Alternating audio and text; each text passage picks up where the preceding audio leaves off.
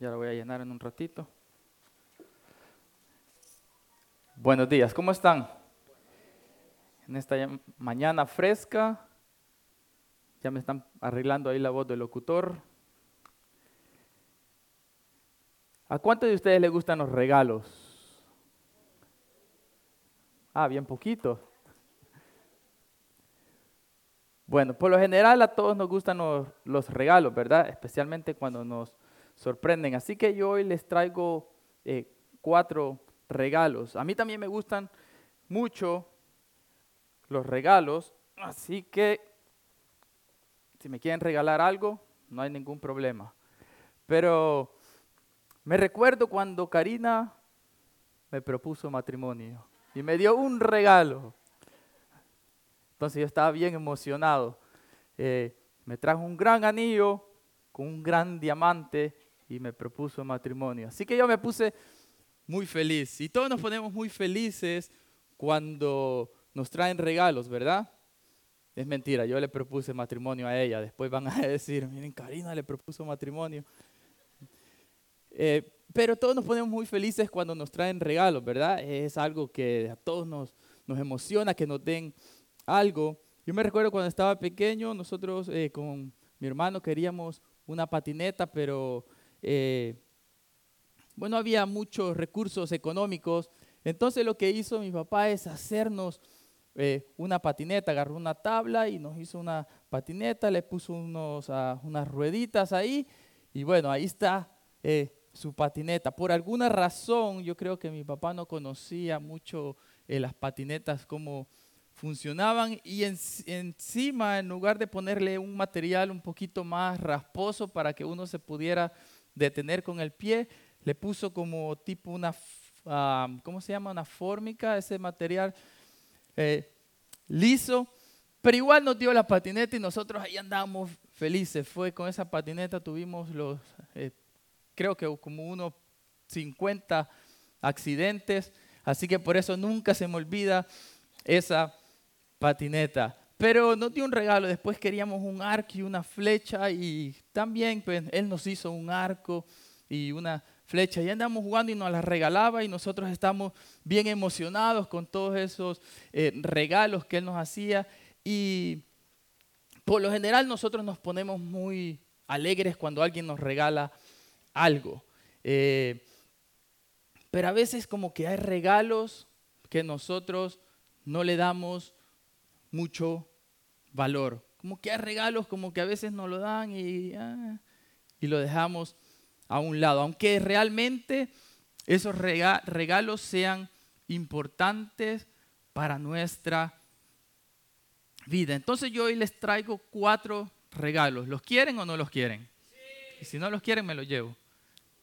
Bueno, pero ya dijeron que, que sí. Ahí vamos con el regalo número uno. El regalo número uno es la vida.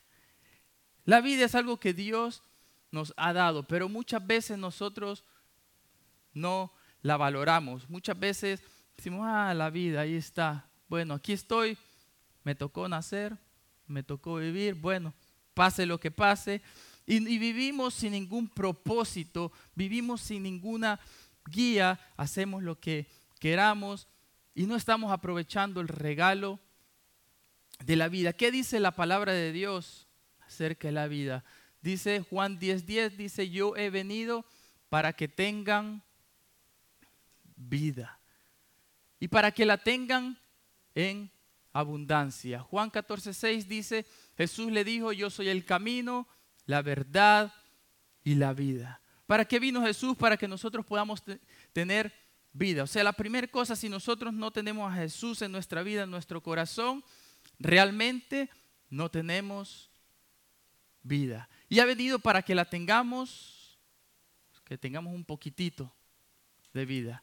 No, dice la palabra de Dios que ha venido para que nosotros tengamos vida en abundancia, para que podamos disfrutar este tiempo también eh, momentáneo aquí en la tierra. Y dice, yo soy el camino, la verdad y la vida. La vida dándonos vida. Pero muchas veces nosotros no eh, aprovechamos nuestra vida y, no nos, y nos conformamos con tan poca vida que lo único que hacemos es trabajar, hacer dinero, divertirnos, y eso que nosotros creemos que es vida. Pero realmente Jesucristo, Él nos dijo: yo soy el camino, la verdad y la vida. Y la única manera que, podamos, que podemos aprovechar este regalo de la vida es cuando tenemos a Jesucristo como centro en nuestras vidas. Aproximadamente hace, digamos, ya unos cuatro mil años atrás, dos mil años antes de Cristo, había una ciudad que se llamaba Sodoma. Esta ciudad, ellos pensaban que ellos estaban viviendo la vida, entonces ellos se daban eh, al alcohol, se daban al sexo, sexo, drogas y rock and roll, ¿verdad? Entonces ahí andaban todos, peace and love. Uh-huh. Y entonces, esta ciudad es lo que ellos estaban pensando, que ellos estaban viviendo su vida a plenitud, como ellos la querían vivir, lo que ellos pensaban que era bueno. Muchas veces nosotros vivimos de esa misma manera. Nosotros vivimos como nosotros pensamos que es bueno, pero estamos equivocados. Entonces esta ciudad, Dios la ve y dice: voy a tener que destruir esta ciudad por la maldad que en su corazón hay. Pero ahí habían unas personas, había, estaba una persona que era el sobrino de Abraham, que era Lot, y, y, y con su familia, y Dios dice: bueno, a estas personas las voy a sacar. Y manda dos ángeles para que les avisara que iban a destruir esta ciudad, esta ciudad que ellos pensaban que estaban viviendo una vida buena delante de Dios. Entonces los ángeles dicen, y cuando los hubiera llevado fuera, dijeron, o sea, cuando, cuando los hubieron llevado fuera, a Lot y a su familia le dijeron: escapa por tu vida, no mires atrás ni pares en toda esta llanura, escapa al monte, no sea que perezcas. Entonces le estaba diciendo: escapa por tu vida. ¿Cuántos han tenido la oportunidad de escapar por sus vidas? ¿Cuántos realmente han tenido un peligro y han dicho: mejor aquí corro para poder vivir? Más vale aquí corrió que aquí quedó. Entonces eso es lo que le estaba diciendo: tienes que escapar por tu vida. Yo ya les he dicho que los primeros doce años eh, de mi vida fueron vida en guerra, porque El Salvador pasó eh, un periodo de guerra justamente cuando yo nací hasta, eh, hasta cuando tuve doce años. Entonces en esos momentos eh, sé muy bien qué es lo que es correr por tu vida. Estábamos jugando y de repente se escuchaban disparos o una bomba para allá y literalmente teníamos que correr por nuestra vida. Entonces hay momentos en los cuales nosotros tenemos que correr por nuestra vida. Y esa era la instrucción que le estaban dando a Lot en este momento: corran, corran por sus vidas. No miren atrás, ni pares en toda la llanura. Él está diciendo: no mire atrás, porque cuando uno va corriendo y va a salvar su vida, ¿qué le importa lo que esté pasando allá, verdad? Uno tiene que darle, darle, darle y sin mirar para atrás. Y es lo mismo en la vida cristiana. Cuando hemos tomado el paso de, de ser cristianos, de recibir a Jesucristo como nuestro Salvador, tenemos que ir para adelante. Dice: y no pares, no pares. Porque cuando estamos en la vida cristiana, el que para retrocede. No hay un término medio en el que podamos decir: bueno, ya tengo diez años de haber ido a la iglesia, diez años de haber ido los domingos, diez años de haber ido a la escuela bíblica y a mi grupo, me voy a agarrar un año sabático, ¿verdad? Esa es la... Eh, no sé de dónde sacaron ese año sabático que era para... Entonces dicen: se agarran un año sabático, ahora sí. Descanso, descanso. Pero el que se para, retrocede. Y le dice: no mires atrás corre, escapa al monte, no seas que perezca. No sea que en ese momento que te agarraste tu año sabático, perezcas. Y tu vida espiritual muere en ese periodo que te agarras. Entonces la vida eh, cristiana es caminar, caminar, caminar. No es los cien metros que ahora corrí, cien metros y ya está, terminé. Es una carrera de resistencia, pero siempre avanzando, avanzando y avanzando. Entonces dice que estaba una mujer. ¿Qué será las mujeres siempre?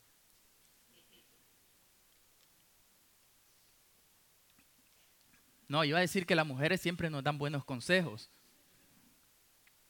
Entonces dice, la mujer de Lot miró atrás, a espaldas de él, y se volvió estatua de sal. Entonces iban corriendo y la mujer de Lot se recordó, uy, mi gallinita que está allá atrás. ¿Qué habrá pasado con es, ese ternerito que tenía allá, esa vaquita que tenía? Vio para atrás y se convirtió en sal. Y como muchas veces cuando nosotros estamos en la vida cristiana y decimos, wow, y vemos para atrás y todo lo de atrás nos empieza a detener y vemos, antes allá en mi país yo tenía esto, allá yo tenía esto, antes de convertirme como que me iba mejor. Y empezamos a ver hacia atrás. ¿No será que ya nos habremos convertido en una estatua de sal? Que ahora ya ni la palabra de Dios penetra en nuestro corazón. Y esta mujer vio para atrás y se convirtió en sal. ¿En qué punto de nuestra vida estamos ahorita? ¿Realmente estamos disfrutando este regalo que Dios nos ha dado, que es la vida? ¿O estamos siempre viendo para atrás, viendo para atrás y viviendo del pasado? Y a veces hemos cometido errores al pasado y esos errores siempre los queremos traer. Quizás pecamos, quizás pecamos hace quince años atrás, veinte años atrás, y todavía los queremos traer en este momento y queremos vivir en el pecado. No, yo no me puedo comprometer porque hace quince, veinte años atrás hice esto y que no sé qué. Y Dios quiere que podamos vivir la vida. Dice Jesucristo que Él murió por nosotros para limpiar nuestros pecados y en Él todas las cosas son hechas nuevas. No podemos estar viviendo del pasado en este momento. Si vivimos del pasado, entonces no, no, no podemos disfrutar nuestra vida. No podemos disfrutar el regalo hermoso de Dios, la vida. Lucas diecisiete, treinta y dos, treinta y tres dice, acordaos de la mujer de Lot. Todo el que procure salvar su vida, la perderá. Y todo el que pierda, todo... Y todo el que la pierda, la salvará. Cuando nosotros queremos salvar nuestra vida, cuando nosotros decimos, no, esto es lo que yo tengo que hacer. Esto es lo que, cuando queremos hacer todo por nuestros propios medios, por lo que nosotros pensamos, por lo que nosotros creemos, entonces estamos perdiendo nuestra vida. Pero dice, y todo aquel que la pierda, todo aquel que dé su vida a Jesucristo, entonces la salvará. Y ahí estaba la mujer de Lot corriendo, pero ella quería hacerlo a su manera. La instrucción había sido, corra, corra, no mire atrás. Pero ella lo quiso hacer a su manera, corrió viendo para atrás. ¿Será que nosotros estamos viviendo así?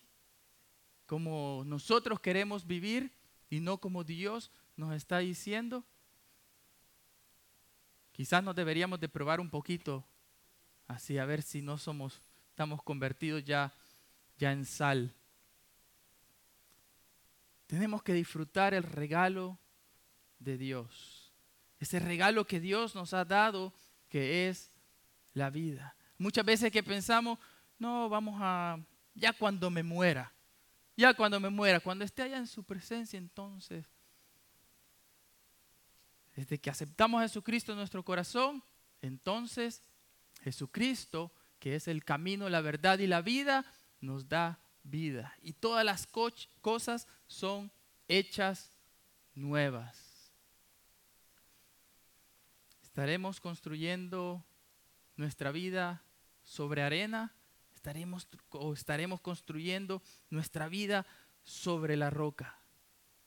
¿Estaremos construyendo nuestra vida sobre cosas que nosotros pensamos que son buenas? ¿O estaremos construyendo nuestra vida sobre las cosas que son basadas en la palabra de Dios? Dicen que había dos personas, uno que construyó una casa sobre la arena, otro que construyó una casa sobre la roca, y vino la tempestad y los vientos azotaron con ímpetu, y la casa que, el de la persona que la había construido sobre la arena se cayó. Pero la casa que la había construido sobre la roca permaneció. Entonces ahora, ¿cómo construimos nuestra vida? ¿Cómo podemos disfrutar este regalo de la vida? ¿Cómo puedo construir mi vida sobre la roca? Entonces esto me lleva al segundo regalo que les traigo en esta mañana: su palabra.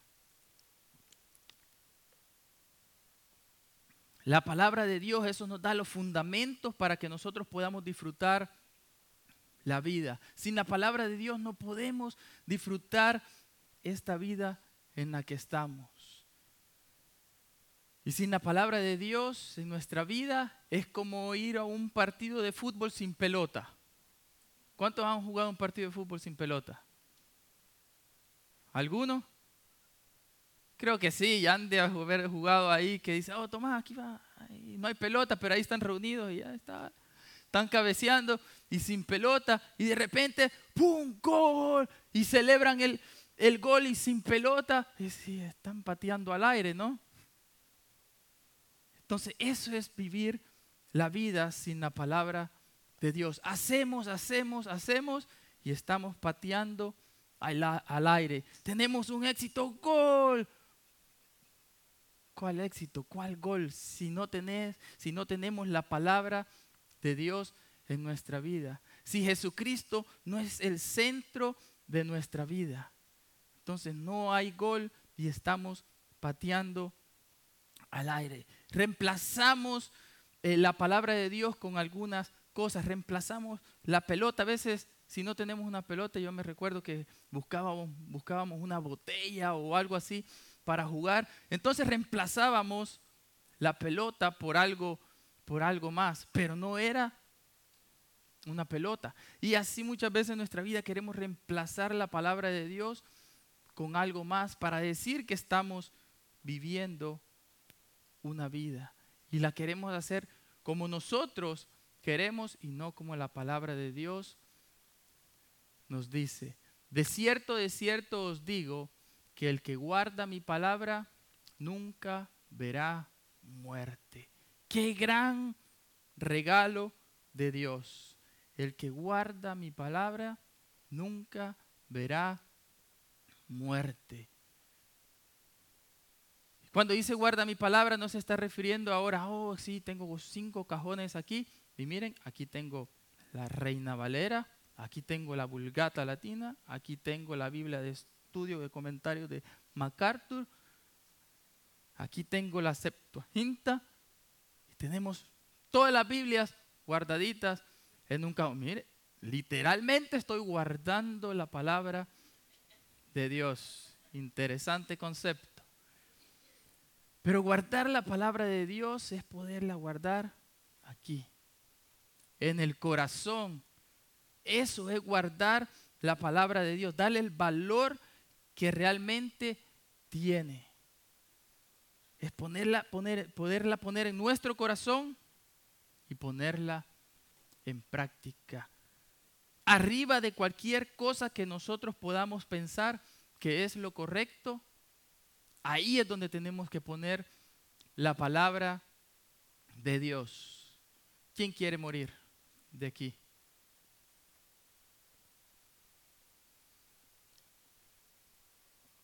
¿Nadie quiere morir? Entonces, guardemos su palabra. Una vez Jesús le dio de comer a, a, a mucha gente, okay, a como a cinco mil personas, y después la gente fue y lo andaba buscando. Y dice Jesús, perdón, vamos a ver ahí antes de ir a este versículo, Juan seis, veintiséis. Les voy a dar un minutito para que lo busquen en, en sus Biblias. Juan seis, veintiséis. ¿Ya lo encontraron? Ok, Juan seis, veintiséis. En este momento la gente había ido donde, donde Jesús y querían ver dónde es que Él estaba. Y bueno, Jesús ahí estaba, dice, eh, cerca de, del, del mar, y habían ido a donde ellos, y, le, y entonces dice, eh, respondió Jesús, les dijo, de cierto, de cierto os digo que me buscáis, no porque habéis visto las señales, sino porque comisteis el pan que os, he, que os saciasteis. ¿Por qué estaban buscando a Jesús estas personas? Porque les había dado de comer. Muchas veces nosotros venimos así eh, a la iglesia porque necesitamos algo de la iglesia o necesitamos algo de Dios, una petición especial o algo así. Y está bien, está bien que vengamos de esa manera. El problema es vivir de esa manera. Ahora estoy, Señor, gracias por lo que me diste, tengo un problema, gracias por lo que contestaste. Ok, ahora me voy. Porque ahorita ya solucionaste mi problema y después a los seis meses otro problema, entonces regresamos nuevamente. Señor, aquí estoy otra vez, ya me fue mal por allá, ¿me puedes dar otra vez? Y Dios en su misericordia muchas veces nos vuelve a, a oír nuestra oración y nos da lo que necesitamos y después le volvemos a dar la espalda y vamos. Y así queremos vivir la vida, y así estaban estas personas. Aquí habían llegado porque ya tenían una necesidad, no porque habían realmente entendido la señal que Jesús les quería dar. Él se quería dar a conocer como el Rey de Reyes, Él se quería dar a conocer como el Salvador, Él se quería dar a conocer como el Hijo de Dios, Él realmente se quería dar a conocer como el pan de vida. Y dice, Jesús les dijo, yo soy el pan de vida. El que a mí viene no tendrá hambre, y el que en mí cree no tendrá, no tendrá sed jamás. Tremenda palabra las que les estaba diciendo, porque ellos le habían dicho, pero qué señales, qué señales. Si nuestros antepasados, ellos les descendió pan del cielo y comieron, refiriéndose al maná cuando estaban en, en el desierto. Ellos no habían entendido la verdadera señal, el verdadero sentido por el cual Cristo había venido a esta, a esta, a esta tierra. Y les dice, yo soy el pan de vida.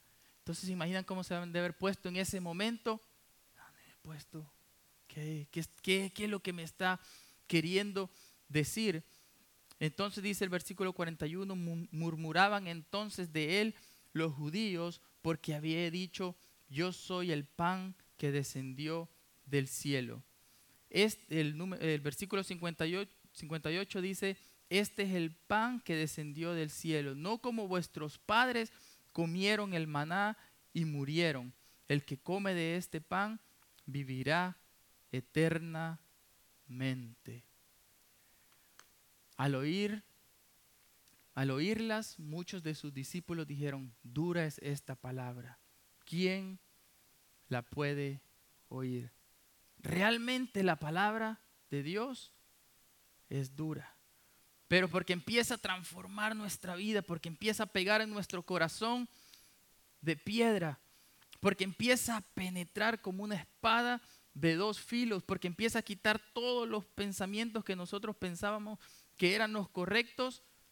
Ahora la palabra de Dios nos confo- confronta y dice, no, esto es lo correcto. Así tenemos que vivir la vida para disfrutar la vida plenitud, la vida que Dios quiere que nosotros disfrutemos. Así tienen que vivir para que yo les pueda dar gozo, para que yo les pueda dar paz, para que yo les pueda dar libertad. Y cuando Dios empieza a trabajar con eso, ahí nosotros empezamos a sentirnos un poquito incómodos y dice, ah, no, ya nos va, ah, viene la palabra de Dios.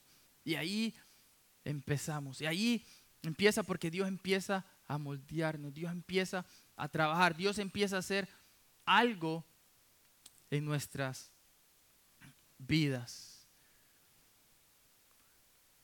Desde entonces muchos de sus, de sus discípulos volvieron atrás y ya no andaban con él. Cuando escucharon esto, muchos de sus discípulos volvieron atrás. Como la mujer de Lot, vieron para atrás. Muchos no les gustó esta palabra. Y así pasa hoy en día. Cuando la palabra de Dios empieza a hacer algo, cuando Dios nos empieza a tocar el corazón, uy, no, yo ya no voy a la iglesia. Ya no, porque ahí siempre nos dicen que la palabra de Dios tiene que ser lo primero. Siempre dicen que Jesucristo.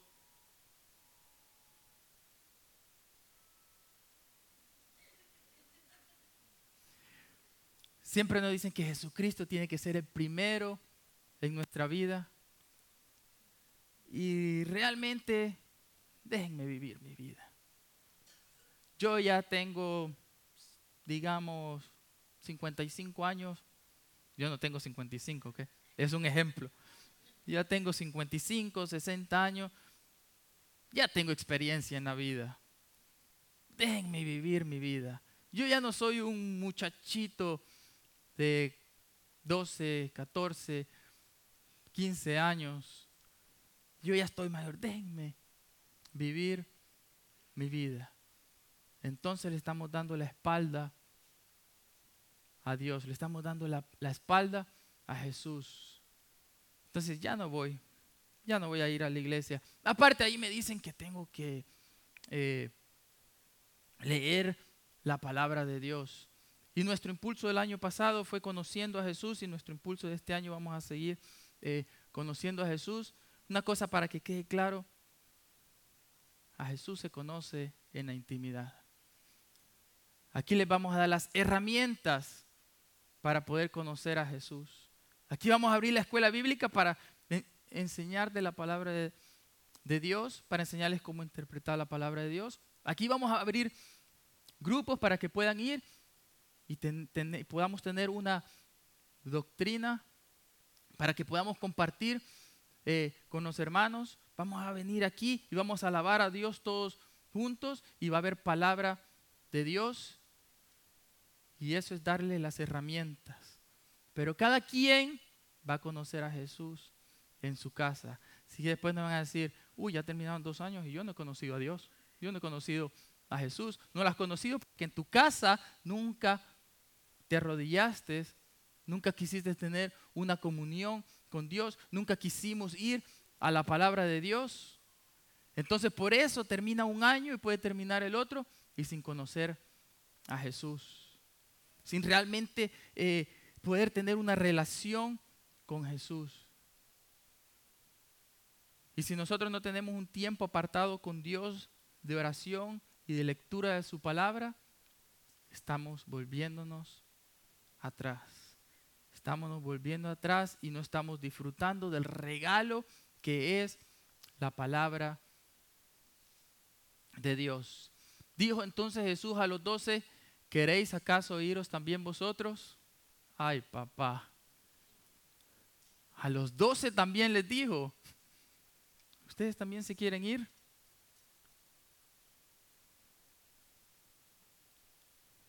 Mejor no les voy a hacer esta pregunta porque si no muchos se van a ir. No, aquí quédense. Ya falta poquito, ya terminamos. Le respondió Simón Pedro: Señor, ¿a quién iremos? Tú tienes palabras de vida eterna, y nosotros hemos creído y conocemos que tú eres el Cristo, el Hijo del Dios viviente. ¿Palabras de qué? De vida eterna. ¿Quién quiere morir? ¿Quién quiere morir? Nadie quiere morir. Aunque uno después diga: no, yo ya estoy en seguro, yo estoy seguro en Cristo. Igual yo si hoy me muero, digamos como dijo Pablo, para mí el morir es ganancia y el vivir es Cristo. Qué hermoso se escucha. Pero realmente todos nosotros le tenemos miedo a esa transición. Aunque estemos seguros en Jesucristo, hay algo ahí en esa transición que tenemos miedo de morir a este cuerpo. Pero lo peor va a ser si morimos sin Jesucristo en nuestra vida. Porque entonces vamos a tener que vivir una eternidad apartados de Dios. Una eternidad en el infierno. Y ahí ya no hay vuelta para atrás. Ya no hay en ese momento como decir: Señor, ahora sí voy a leer tu palabra, ahora sí voy a orar, ahora sí me voy a comprometer. Ya no hay vuelta para atrás en ese momento. Tú tienes palabras de vida eterna. Y no le dijo: todos nosotros tenemos palabras de vida eterna. Mira, yo, yo, yo, soy, yo soy Pedro, tengo palabras también. Yo soy Juan, yo también puedo tener palabras. Dice: tú tienes palabras de vida eterna. ¿Y nosotros qué es lo que tenemos que hacer? Creer y conocer a Jesucristo. Y nosotros hemos creído y conocemos que tú eres el Hijo, el Cristo, el Hijo del Dios viviente. Salmo ciento diecinueve, ciento cinco dice: lámpara es a mis pies tu palabra y lumbrera a mi camino. La palabra de Dios es la que va a alumbrar nuestro camino. Nada más. Ni tu papá que ya esté ahí, ni tu mamá, ni tu amigo, ni tu compadre, ni tu lo que sea. Ellos no van a alumbrar tu camino. La palabra de Dios es la que va a alumbrar nuestro camino. Ni tu esposo, ni tu esposa. Todos esos son herramientas, instrumentos que Dios puede utilizar para ayudarte, porque después van a decir: no, no, no, papá, ya no me digas nada. Ya estoy viendo ahí a los jovencitos como que ya van a decir: no, no, papá, no me puedes decir nada.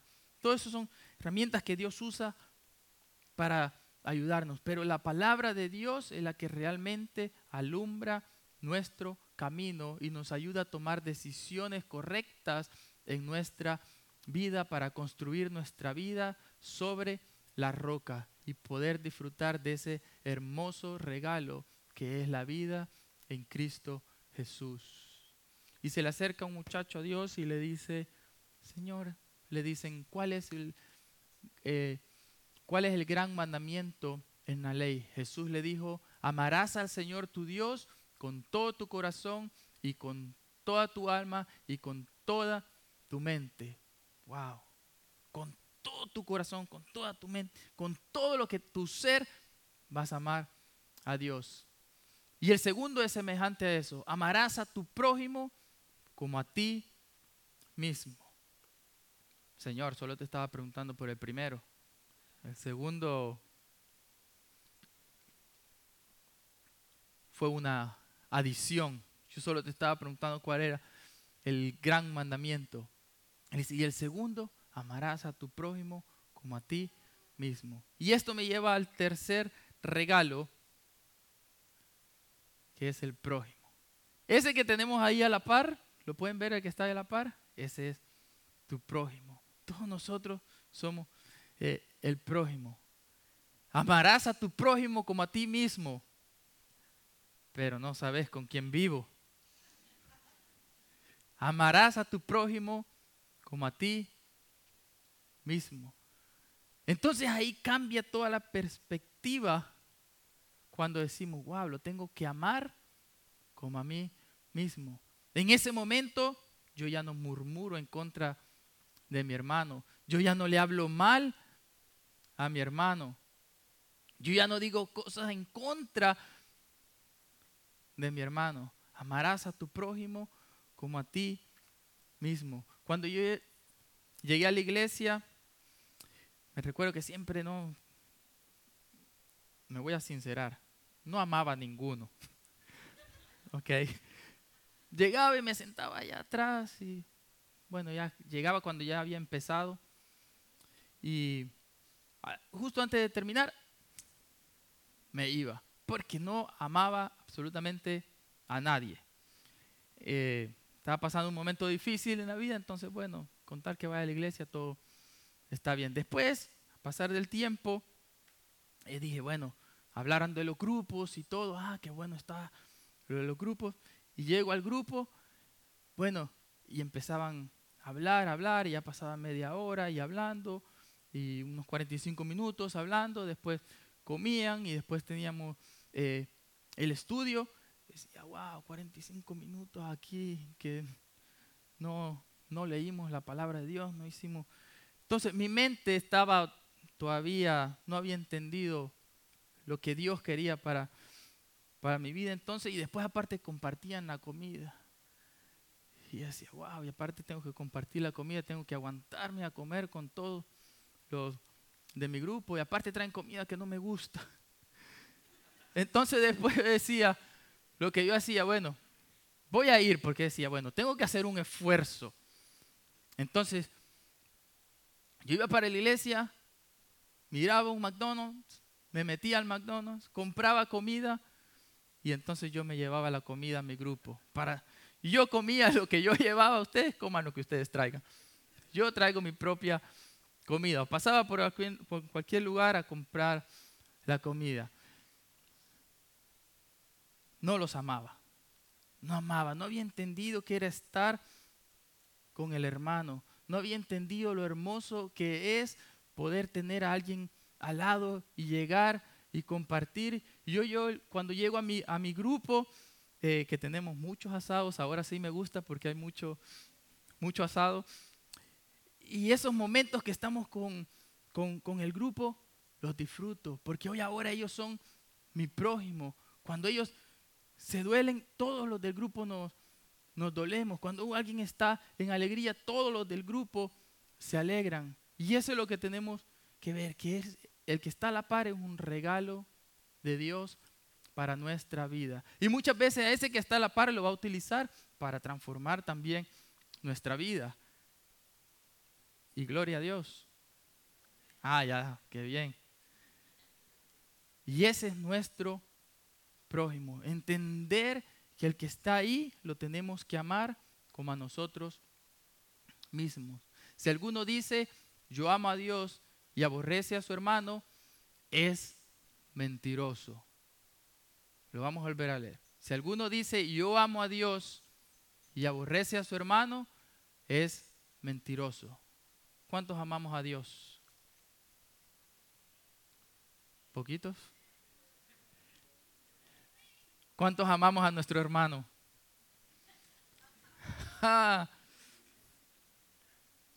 Ahí ya está, ¿verdad? Ahí salió. La palabra de Dios es dura. Si uno dice que ama a Dios y aborrece a su hermano, es mentiroso. Y no lo digo yo, después me van a decir, ah, no, el pastor me dijo ahí que soy mentiroso. Ahí se la arreglan con el que escribió Primera de Juan. Pues el que no ama a su hermano, a quien ha visto, ¿cómo puede amar a Dios a quien no ha visto? Y nosotros tenemos este mandamiento de Él. El que ama a Dios, ame también a su hermano. Este incluye esposo, esposa, suegra, suegro,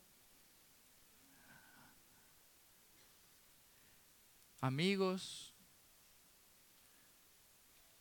El que ame a Dios, ame también a su hermano.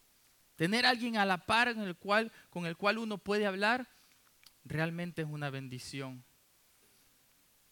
Uno cuando está solo, vienen todas las enfermedades psicológicas, mentales, depresiones, todo lo que se les pueda imaginar. Pero cuando uno tiene a alguien a la par en el cual uno puede hablar, en el cual le, le escucha a uno, se divierten, comparten, comen, van al grupo, oran, estudian la palabra, transforma nuestra vida, transforma. Y uno ama y uno recibe también amor de ese mismo hermano, de ese prójimo que tenemos ahí a la par. Y todos los que estamos aquí somos prójimos. Así que no andemos hablando mal del hermano, andemos murmurando del hermano, andemos chismoseando del hermano. ¿O a quién le gusta chismosear de uno mismo? Sabes que yo ayer me fui allá a la cantina y me puse una buena. ¿Mm? A nadie, ¿verdad? A nadie le gusta hacer eso. Uh-huh. Pero y del prójimo sí lo hacemos. Amemos al prójimo como a nosotros mismos, que es un regalo de Dios. El último regalo, ya vamos a terminar. La salvación. Digamos que alguien pueda decir, no, yo con la vida que yo llevo estoy bien. O sea, la vida no me importa vivirla como Dios me dice. Estoy bien. Y digamos que ahora dice, y como estoy bien, no necesito la palabra de Dios, porque estoy bien. El primer y segundo regalo. Y de ahora digamos entonces, y si ya estoy bien, entonces tampoco necesito a mi prójimo. Primer y segundo, tercero regalo. Digamos que ese es el pensamiento. ¿Qué tal ahora el cuarto regalo? La salvación. No hay nadie en este mundo que no necesite la salvación. No hay nadie en este mundo que pueda decir, yo voy a alcanzar la salvación porque yo soy bueno, bonito y tengo dinero y soy exitoso. No hay nadie, nadie que pueda tener este regalo sin Jesucristo en sus vidas. Y Efesios dos, ocho, nueve dice, ustedes han sido salvos porque aceptaron el amor de Dios. Jesús es amor. Porque hemos aceptado a Jesucristo en nuestra vida, en nuestro corazón. Ninguno de ustedes se ganó la salvación. Ninguno, nadie de los que estamos aquí podemos hacer algo para ganarnos la salvación. Nadie puede hacer absolutamente ni lo mínimo para poder ser salvado. Salvos, sino que Dios se la regaló. El cuarto regalo. Dios nos regaló la salvación y nos pone el regalo ahí. Nosotros agarramos el regalo o lo rechazamos. Decimos, no, un regalito más. Solo es un regalo que va a determinar mi eternidad. Pues no me importa. Ahí lo dejo. La salvación de ustedes no es el resultado de sus propias fuerzas. Por eso nadie puede sentirse orgulloso. O sea que ahora tenemos la salvación y nada puede, na, ninguno de los que estamos aquí podemos sentirnos orgullosos porque ahora somos salvos por medio de la fe en Cristo Jesús. Nadie puede decir porque es un regalo que viene de Dios. Y este es el regalo más importante para la humanidad. Jesucristo dejando su trono, dejando su gloria para venir a la tierra, dando su vida por nosotros, derramando su sangre por cada uno de los que estamos aquí. Un regalo hermoso. Es un regalo maravilloso. ¿Queremos ese regalo? Y ese regalo está ahí. Dicen, no, la salvación eh, es de gratis para nosotros, ¿verdad? Pero alguien pagó el precio, y Jesucristo pagó ese precio por cada uno de nosotros, derramando su sangre. Y sin derramamiento de sangre no hay perdón de pecados. Pero ahora tenemos ese regalo ahí. ¿Qué será que a veces que no lo queremos agarrar? Y todo viene como un, un combo. Así como yo cuando pasaba a comprar la comida me daban un combo, papitas fritas, hamburguesas, soda. Todo viene con un combo. Cuando aceptamos a Jesucristo en nuestra vida y lo ponemos en primer lugar y ponemos su palabra en nuestra vida, entonces viene el gozo, entonces viene la paz, entonces viene la libertad. Entonces ya no estamos viendo para atrás, ay lo que hice, ay lo que dejé, ay lo que pasó hace treinta años atrás. Entonces viene la libertad en Cristo Jesús. ¿Por qué no podemos tomar este regalo? ¿Qué impide que no podamos tomar este regalo? ¿Qué impide que no nos comprometamos con Dios?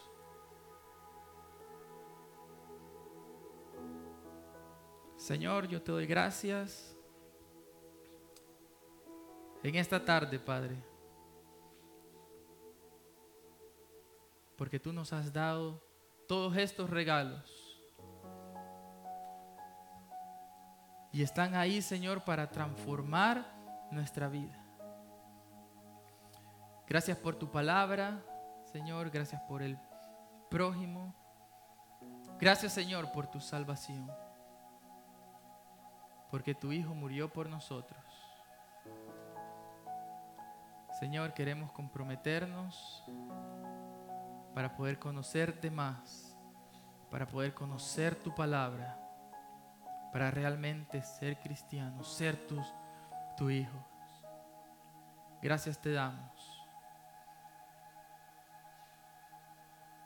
Gracias por tu salvación. Y los que nunca han aceptado a Jesucristo como su Salvador, los que nunca han tomado este regalo de la salvación, hoy van a tener la oportunidad de tomarlo y hacerlo suyo. Y si quieres tomar este regalo de la salvación con fe en tu corazón, puedes repetir esta oración. Señor, sé que he caminado lejos de ti. Yo te pido que me perdones, que limpies mis pecados. Entra en mi corazón. Sé tú mi Señor y mi Salvador. Te acepto como mi único Salvador. Todos los que hicieron esta oración, al final pueden, eh, si quieren, pueden venir a mí o al pastor Leo López si nos gustaría orar por usted. Y también todos los que ya tenemos tiempo en el Evangelio y por ciertos motivos eh, nos hemos apartado un poco, por ciertos motivos estamos viendo hacia atrás y quizás nos estamos convirtiendo en sal.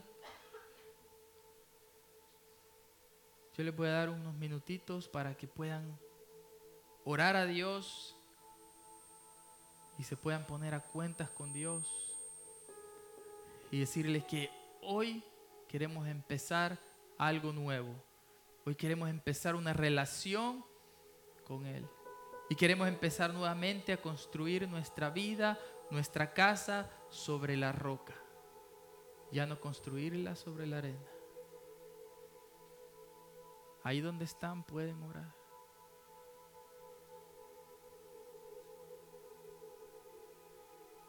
Y Dios nos escucha. Un corazón contrito y humillado, Dios nunca desecha. Tu palabra es verdad, santifícanos en tu verdad.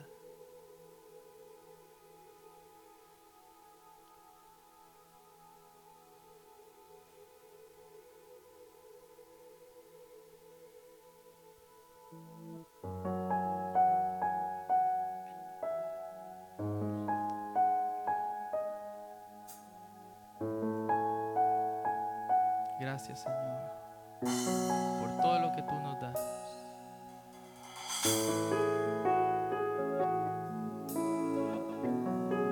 Gracias, Señor, porque aún que nosotros lo merezcamos, tú estás ahí para nosotros.